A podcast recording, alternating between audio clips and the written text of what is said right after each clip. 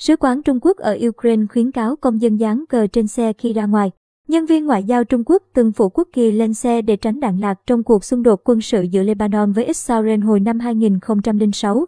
Đại sứ quán Trung Quốc tại Kiev yêu cầu công dân ở Ukraine ở nhà hai ít nhất đề phòng bằng cách dán cờ Trung Quốc trên phương tiện của mình nếu cần lái xe đến bất cứ đâu sau cuộc tấn công của Nga vào nước này.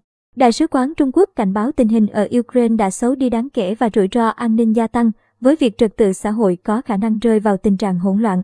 Theo hãng tin Channel News Asia, cờ Trung Quốc có thể được dán ở vị trí dễ thấy trên thân xe. Đại sứ quán cho biết trong lời khuyên gửi bất kỳ công dân nào quyết định mạo hiểm đi ra ngoài.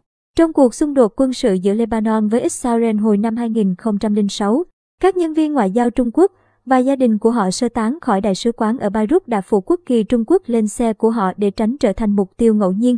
Cho đến nay, Trung Quốc vẫn chưa yêu cầu công dân của họ cân nhắc việc rời khỏi Ukraine. Một khuyến nghị an ninh do đại sứ quán đưa ra hồi đầu tuần đã kêu gọi công dân Trung Quốc tích trữ các nhu yếu phẩm hàng ngày như thực phẩm và nước uống. Đầu tháng này, nhiều nước bao gồm Mỹ, Anh và Đức đã yêu cầu công dân của họ rời khỏi Ukraine do lo ngại về một cuộc tấn công sắp xảy ra từ Nga. Ngược lại, Trung Quốc đã yêu cầu các công dân của họ ở Ukraine theo dõi chặt chẽ diễn biến tại chỗ và duy trì hoạt động bình thường của đại sứ quán họ ở Ukraine, đồng thời chỉ trích Mỹ thổi phồng mối đe dọa chiến tranh.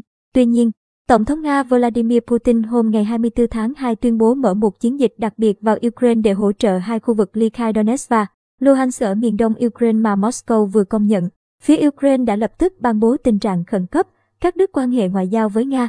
Liên Hợp Quốc lên án hành động của Moscow Mỹ và phương Tây phản ứng bằng việc tung ra hàng loạt biện pháp trừng phạt nhằm vào Nga.